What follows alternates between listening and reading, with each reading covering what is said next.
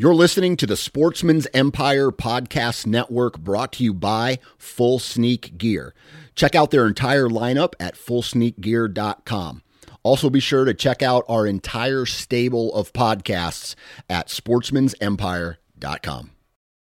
New from Moultrie Mobile, the Feed Hub offers first of its kind cellular connection and control for nearly any spin cast feeder on the market. When used with the Moultrie Mobile app, you can monitor feed and battery levels, run feeders on demand, receive alerts when feeders are clogged, and remotely adjust feeding times. The Feed Hub is ideal for anyone who maintains feeders.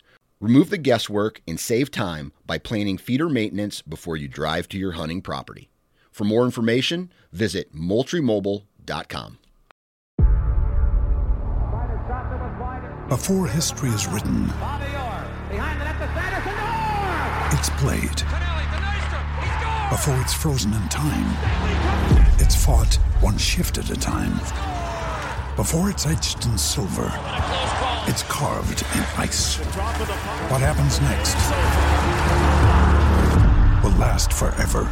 The Stanley Cup Final on ABC and ESPN Plus begins Saturday. This episode of the Sportsman's Nation is brought to you by Go Wild. Go Wild is a social media platform designed for and by outdoorsmen. Go Wild is a place to connect with other outdoorsmen, find fishing and hunting tips and tactics, and you can even research and buy your gear. Join hundreds of thousands of other hunters, fishermen, and outdoorsmen and experience what this community is all about. Download it today at downloadgowild.com.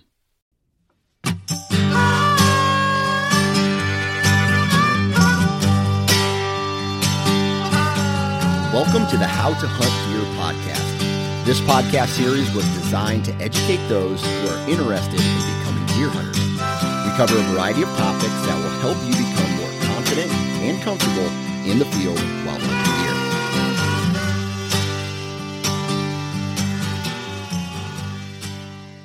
Hey everyone, welcome to episode number 13. And on this episode, we're going to be talking about processing the deer that you've just shot. You've got it out of the woods, um, and you got it maybe back at your house, or maybe you're going to take it to a professional to get it done. But that's the information that we're going to cover in, in this episode. This is where it it can be as complicated or as easy as you want to make it. I am I've I've processed deer before in the past. I've cut the meat off the bones. I've wrapped it up. I've put it in my freezer. These days, I like to take the easy way out, and I just uh, take it right to a processor and have a professional cut it up for me. I tell them what I want, and they do it, and it's simple. And I come back and pick it up. But I would recommend, and maybe uh, Hank here, you can talk on this. Uh, do you think it's for for a new hunter who might look at this as uh, another daunting task in this entire process? Maybe walk somebody off the ledge a little bit and and let them know that maybe processing your own deer isn't as complicated as as it may sound. It's it's not as complicated as it might sound, but it does take some time, uh, some investment in some basic uh, items. You know, knives and, and, stuff like that can go a long way. Um, but I will admit, you know, I I harvested my first deer when I was 17, I guess. I didn't process my own deer at home for the first time until I was probably 30. I mean, for many years, and I, and I wasn't a prolific hunter. I mean, uh, I harvested a few deer and went to college, and I, I might have gotten one deer during college. But um, you know, it's not. This is not a task that I took on immediately, but it is doable. Um, it's rewarding. Um, it, it's really cool to see it from the field to the freezer, and and even to the fork. But um, but you know, there there are professional options, and um, you know, you probably want to have that thought about before you go hunting. Mm-hmm. You know, go ahead and look around, ask local people for advice on, you know, are there local processors? You can usually find them on Google.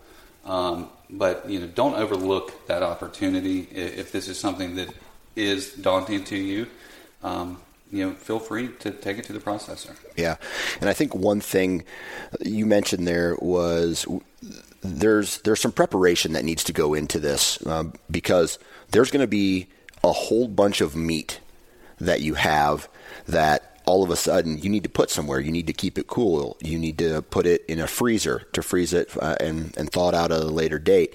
And sometimes your little refrigerator in your home may not be the uh, you may not have room for all of that meat. So Hank, what like what would you recommend uh, as far as additional preparation, uh, space, any anything like that? Yeah, so I mean, if you harvest, you know, the average adult deer, you know, you're looking at getting 40 to 50 pounds of venison uh, back from the processor or after you process it at home. So you need to be prepared for that. Um, you know, for many years I didn't own a second freezer. You know, I would have to make room and, and, and, and really fill the, the regular freezer above my refrigerator. But um, I have invested. I bought a used chest freezer. Um, I tell you the truth, I paid twenty dollars for it, and it's been running for the last five or six years. It, you know, but you can go buy a new chest freezer for maybe less than two hundred dollars on a good day at Walmart or or any of the the stores. So. Um, yeah, be prepared for this. That, I mean, I guess that's the biggest takeaway. Whether you're going to take it to a processor or you're going to do it at home, you need to have thought about how you're going to do this, and and you have time, whether it's hanging in the tree or, or in the in the cooler. Um, you got some time to get ready, but um, you're going to need a big table. You're going to need some space. Yeah. And a couple cutting boards, couple knives will go a long way. And again, there are some great resources and videos online um, yeah.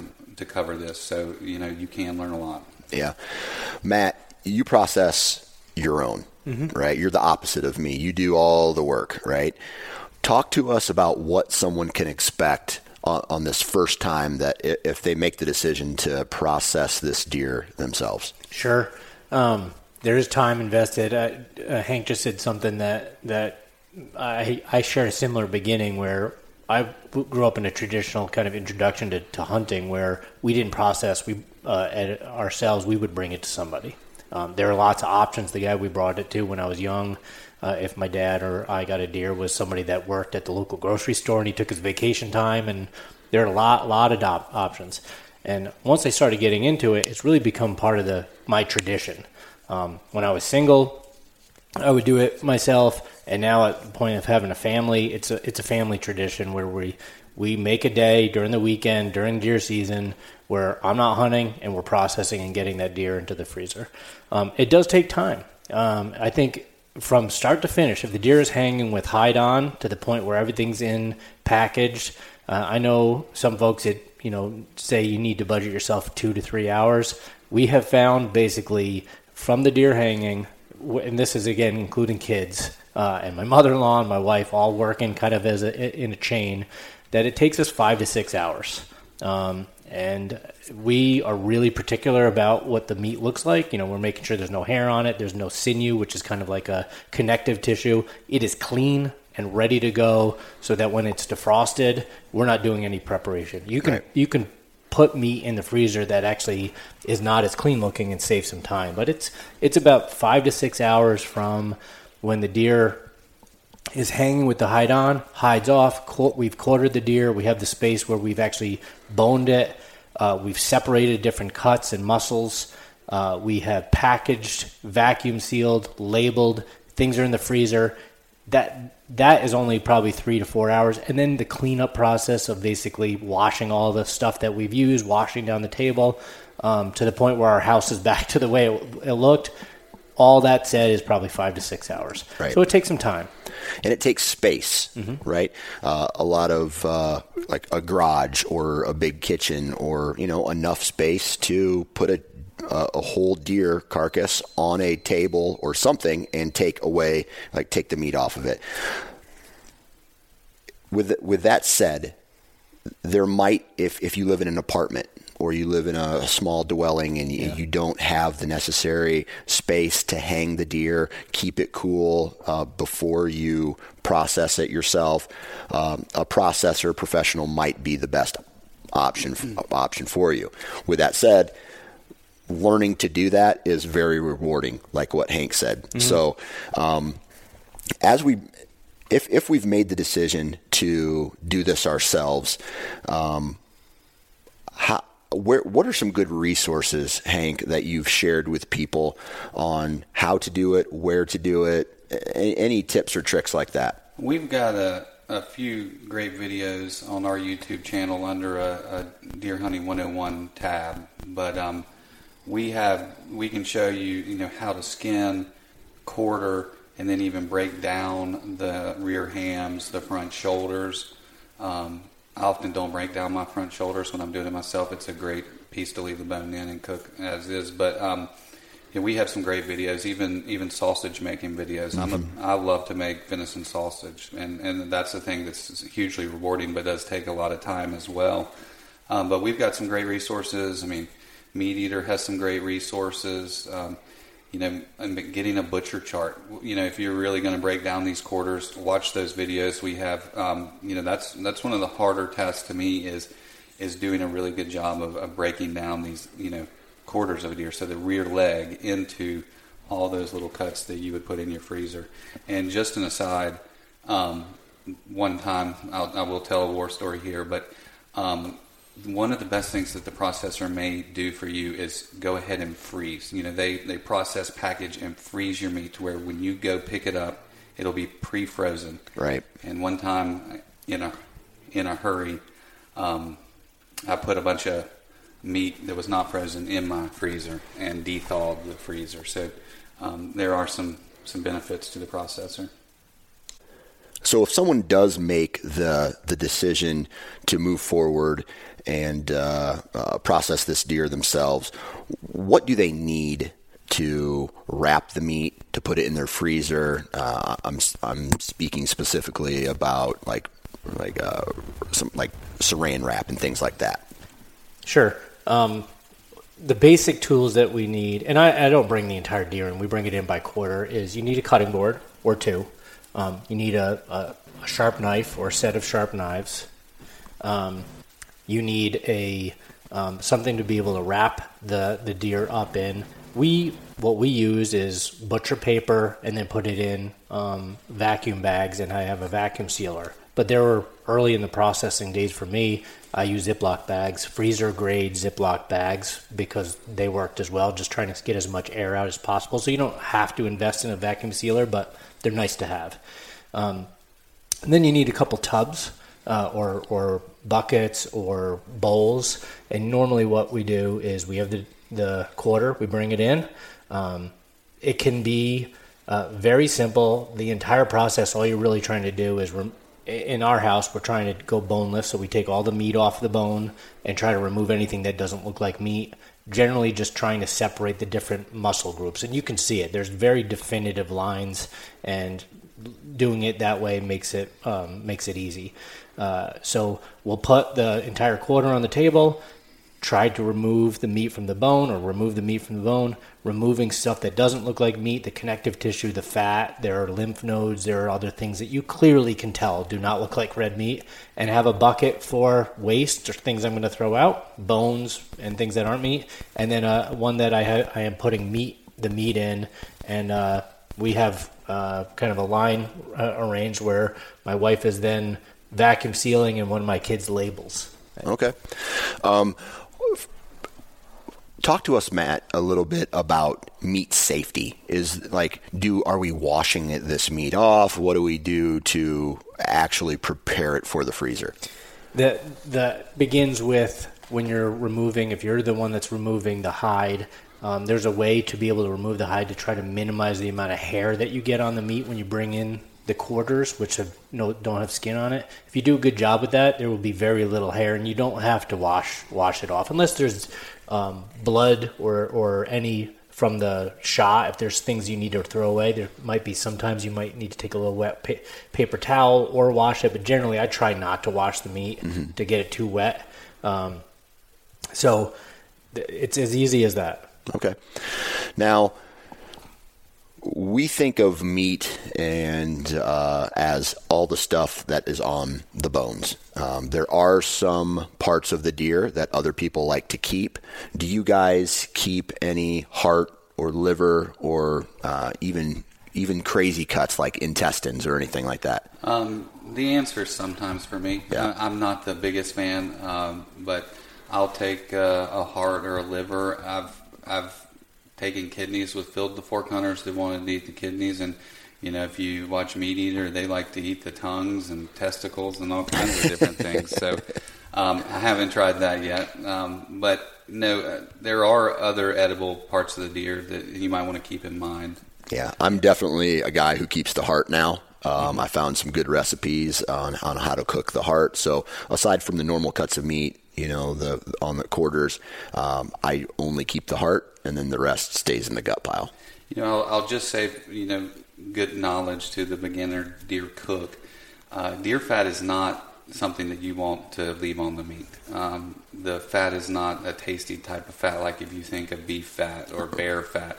Um, a lot of that gamey flavor um, that people might associate with deer is probably due to poor processing and you know poor um, preparation and care for the meat. Yeah. But venison is delicious and should be delicious. Um, so you know, just an aside, like you do not want the the white fat of a deer on your on your venison. Yeah, and Matt mentioned that earlier, where you're cutting all that all that stuff off before you're looking for the deep red, beautiful meat that comes off of that with all that connective tissue off. It's so very lean. It should look like a like you said that deep red color with almost no marbling. A lot they deposit fat around their organs. They they, they deposit in uh, other locations on the body around the outside of the the actual uh, deer's body, but there's not a lot of intermingling or or uh, marbling of fat with it. So you should end up with very clean, uh, for the most part, red meat. There are some places that you can't get all of the connective tissue off. Um, those are tend to be the cuts that you're going to cook slower with low temperature. Um, there are other places where you get something that looks nothing but like this beautiful cut that is Yeah. pure red meat. Yeah. All right, Matt, you've mentioned in, in previous episodes here about certain deer diseases. Are there any type of diseases or uh, parasites that could potentially be living in a deer that would make the meat unedible?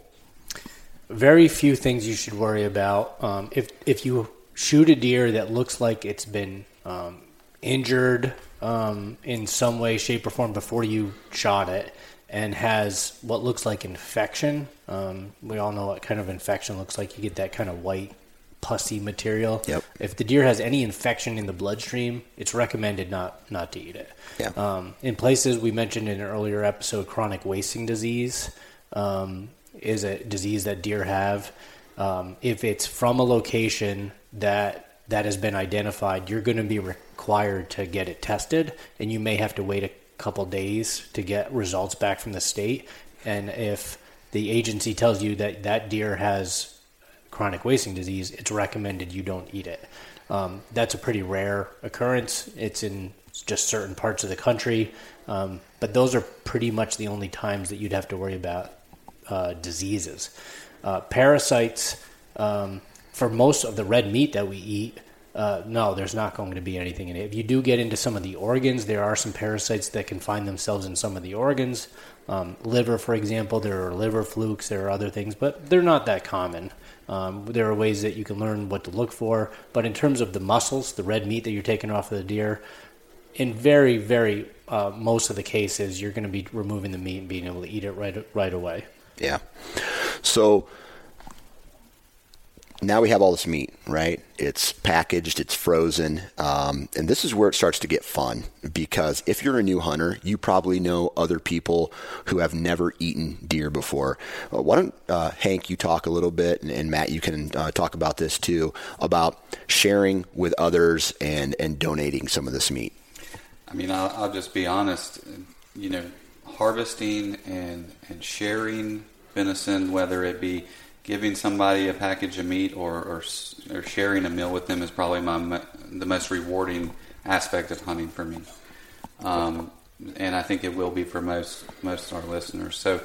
Um, and it, it's really also a really important way, um, you know, it's been coined venison diplomacy, but it's a really important way to let others know about hunting, um, let them see the benefits of hunting, share in the rewards of hunting. Um, And you know, often as we said, you know, to a new hunter, 40 or 50 pounds of venison might be a little overwhelming. Yeah. Yeah, absolutely, Matt. Yeah, for me, it's a big part of the process as well. Like we've we've gone through all of these different episodes, right? And it's this journey of of hunting where you're strategizing, you're, you're setting yourself up in a situation that you can take a shot. You take the shot. You're getting the deer in the freezer, and if if cared for correctly, the meat, whether you do it yourself or um, you have a processor do it, you, that meat can keep a long time. And so I often, you know, I sometimes donate straight up meat if I have enough tags and I shoot what I would deem as extra deer. That doesn't happen often with a young family, but I have donated meat before to um, uh, community uh, type places that will take it. There are really great options there, and Hank can talk about those that are that are at a national level. But for the most part, my my sharing from our household is uh, you know, we, the meat will keep for a, at least a year, sometimes even two years, um, if you just get all that air out. And I'll either share by preparing meals. That's probably the most common, where we go to friends and family events, and I'll make something and bring it, or we'll invite family over and have a barbecue, or or make something. Sometimes on special events. Uh, uh, you know, holidays, we'll go the extra mile and use some of those finer cuts and make something. That's probably the most common way that we share. Uh, but I'll even, as friends come to visit, my my family comes to visit, I'll send them with some packaged meat, and uh, you know, like I said, it keeps for a really long time, which is why it's good to invest. If you're going to become a hunter and you're taking deer on a somewhat regular basis, you'll want that chest freezer, and it's this gold pot that you have yeah. of meat. It feels so good part of that putting up process, I mean, there's something in the human condition that it's like when you complete it and the meat, whether you cut it up or you have somebody else do it, but you look at that freezer full of packaged meat, there is something innately so satisfying that you feel. I did that. I did that. Yeah. And I'm good for a long time. Yeah. And I want to share that. So, like when family comes by to visit, I'll try to I try to share that you know tell them bring a cooler when you come to visit. I'll send you home with some venison. My my family that does not hunt, and uh, they they leave with a smile on their face, and so do I. I, I don't leave, but I'm smiling the whole time, going. I, I sent them home with some some real good meat that I they know where it came from, and I know where it came from. Absolutely, and I, and one thing that is the full circle here that we we talk about is this is also a great way to say thank you to the potential landowner who you've gotten access to. You you you've taken a deer off their property, you've processed it, and you come back to them saying, "Thank you very much for allowing me to use your property and take deer off of it. Here is some sausage. Here is some ground meat. Here is uh, some steaks. Whatever." And uh, it's just a, it's an awesome way to say thank you. It's also another way to put your foot in the door for any other properties that you may want to hunt. And you go to a landowner and you say, hey, I'm looking to deer hunt. Here's some, you know, I have this I'd like to share with you. you know, maybe we could trade or, you know, just, just another option because it can, it can be used as um, a handshake. It can be used as a thank you. It can be used as bartering. You know, hey, I need to help moving a couch. I'll give you a backstrap if you, you well, maybe not a backstrap, but you know, Yeah. I got some, I got some ground, uh, some ground venison. If you know, if you help me out. There's so that venison diplomacy, right? Well, Yep. it's important to note, um, you know, there's a couple other things you can invest in to, to kind of get this uh, different types of meat to the freezer. And we've spoken about ground a couple times, but uh, you will, as you're processing this deer, not every cut is a perfect piece of tenderloin Yeah. or a steak. You do get this stew meat or, or great for the grind pile. That can be another great um, option to have as a little grinder to grind up some hamburger. A lot of people don't grind it up and then freeze it, but they'll keep these chunks and then they can pull it out and grind it as needed or whatever. But um, a nice little standalone electric grinder will go a long way. And they're not expensive. You can get the hand crank ones, Mm-hmm. the electric ones, um, and there's all shapes and models, commercial grade down to kitchen style. Yep. And many people have a mixer in their kitchen that actually you can buy or get a, a grinder attachment for it. Yep, so absolutely, lots of options. absolutely. And it's the most utilitarian meat too. Uh, having having you'll get out of the off of an adult deer. Um, if you get 40 to 50 pounds of meat, at least 20 pounds of it will be um, will be probably grind quality. Yeah. So lots of burgers, meatloaf, that kind of stuff. Absolutely. Just, just one more pro tip. Um, I am not. So when you take that deer to the processor, oftentimes they'll ask you if you want fat added to your ground venison, and, Yeah. and they're probably adding beef fat. Um, I've never been a huge proponent of that. You know, you go out and you harvest this this great free range deer. Yep. Um, but you know, if you are going to make burger or meatballs or meatloaf or something, there isn't a lot of fat in venison. You got to take that into consideration. Right. Um, so that's an option at a processor. Yep. I, I, for one, don't usually take them up on it. Just say, hey, I'll take the ground, just straight up deer. Don't add anything to it. But back at the house, you can you can buy some fat. You can buy some pork. You can you know add a little fat to make these delicious things. But you know, a patty of ground venison is, is not going to be like a patty of ground burger Right. of, of beef. Yep. My family, whenever I take it to the processor, they do this. They ask us the same question, and I do add uh, 25% beef to the to my ground venison, and I don't know if it is like for me. I am a huge fan of just the venison, but my wife is not. Right? She she likes the flavor a little bit more fat in it. Uh, there's a little bit more. Um, cooking functionality that comes along with adding beef to it. Um, so it, that is an option as well, uh, and it stretches.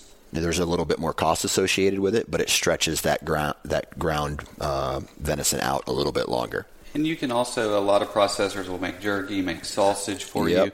Be prepared, you're going to pay a premium. You know, you can run up the bill pretty high. And But know, it's so delicious. The, the cost of processing berries I've seen a lot. Some places you can get, you know, if you gut that and skin that deer and bring it in, you know, some places can be as low as 40 $60. But if you're in an area where it's like a tourist hunting economy, I've seen that go up to $100, $200. And then if you add in some of those um, more prepared, you know, jerky or sausage, you better be prepared to pay a little bit more money. Absolutely. When it comes to processing our deer, I mean, we've kind of run the gamut here from taking the meat off the bone to preparing it for the freezer, uh, sharing it with others. Is there any other considerations that we need to uh, think about here uh, as far as processing our, our meat, Label it. labeling I, it? I always write on the package what it is. And what year. Yep. Yep.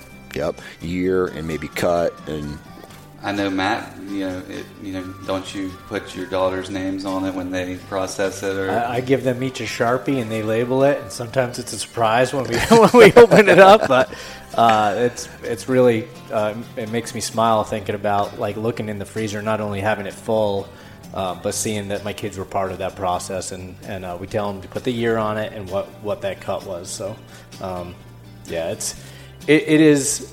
It is a big part of why people hunt is the meat, and you want to care for it and uh, enjoy it. and enjoy it. Thanks for listening to today's episode. If you want to find out more information and utilize additional resources, visit deerassociation.com slash hunting 101. There you will find links to the YouTube series, Guide to Successful Deer Hunting ebook, new hunter sign-up sheets, and Deer Hunting 101 courses. Additionally, you can listen to more outdoor-themed podcasts at sportsmansnation.com, on iTunes, or anywhere you download your podcasts.